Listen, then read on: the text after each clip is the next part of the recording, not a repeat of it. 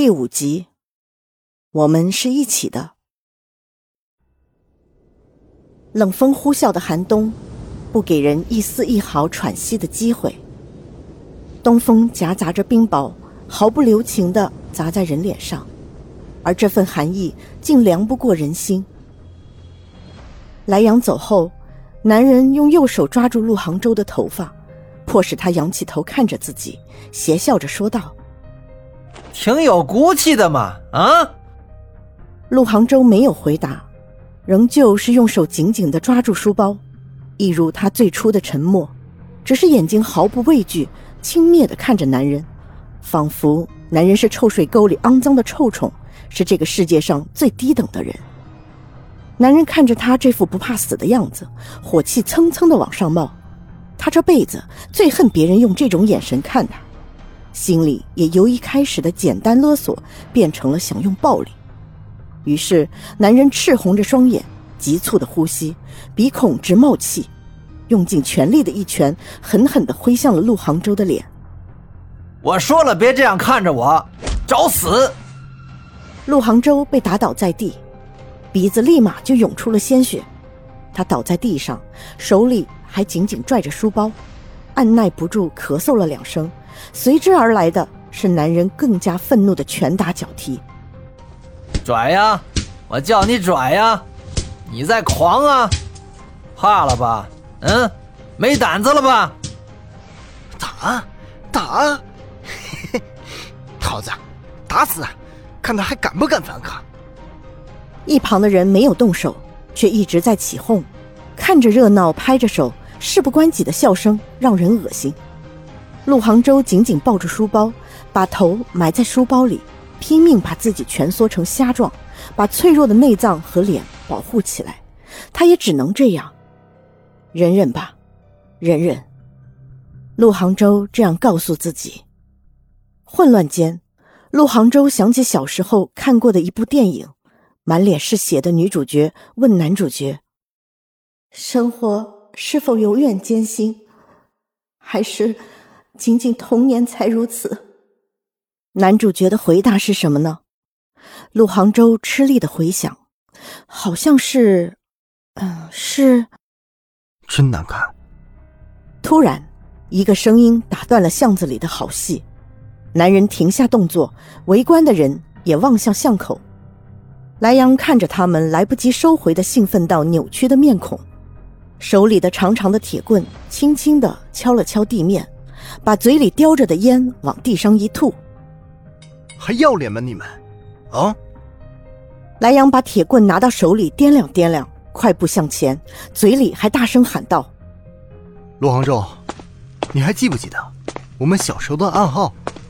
一、二、三。”数到三的时候，莱阳已经来到陆杭州面前，一把抓住刚从地上爬起来的陆杭州的手，铁棍狠狠一挥。那个叫涛子的男人只觉得眼前一花，然后腹部便一阵剧痛。男人惨叫一声，弯腰抱住肚子，还没反应过来，莱阳大喊一声：“跑！”莱阳拉着陆杭州的手，飞快地往巷子外跑去。两人没有说话，只有风在耳边呼啸的声音。陆杭州看着一边跑一边往后看的莱阳，感觉着手心传来的热度，一时间。眼睛竟有些发热，终于跑到了安全的地方。莱阳一把甩开陆杭州的手，两手撑着膝盖，大口大口的呼吸着，嘴里还不停的叫骂着：“这些狗杂碎，只会欺负学生，这是他娘的狗娘养的！操他妈的！我操，累死我了！”半晌。莱阳才转头看向身旁靠着墙、皱着眉头、也在大口喘气的陆杭州，满身的灰，身上还有脚印，眼角青了一块，鼻子还在流血。看着他的狼狈样，不知道为什么，莱阳竟然有些想笑。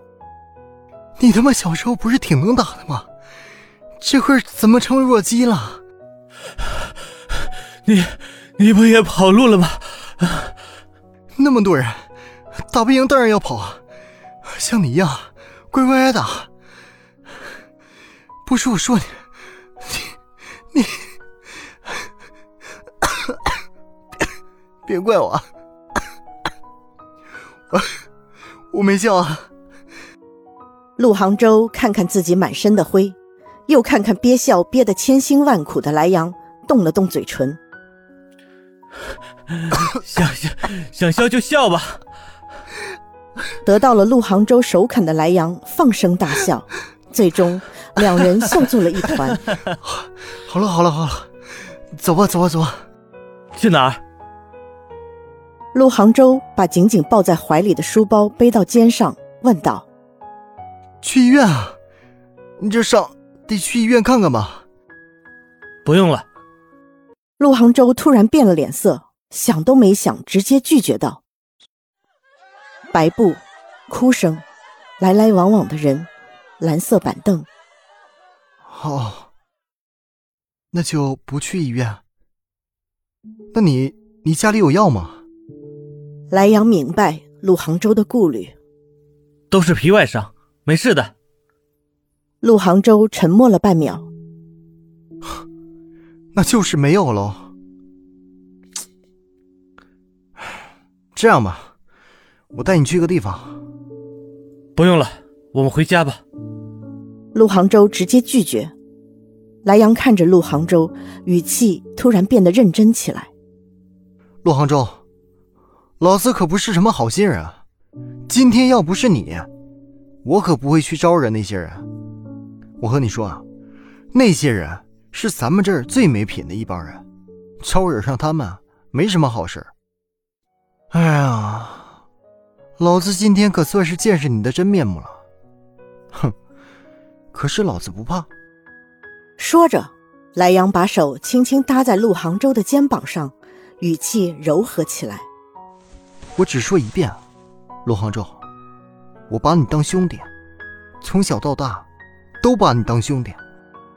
莱阳轻轻拥住陆杭州，在他耳边说道：“别再推开我，这是最后一遍。”顾青正在擦拭他店里的窗户，透过窗户可以看见两个身影，由远及近。顾青心想：千万别是你小子。可千万别是那小子！然后两人就在他窗户前面站定了。嘿嘿，莱阳咧嘴笑得很灿烂。本集播讲完毕，欢迎订阅，下集精彩继续。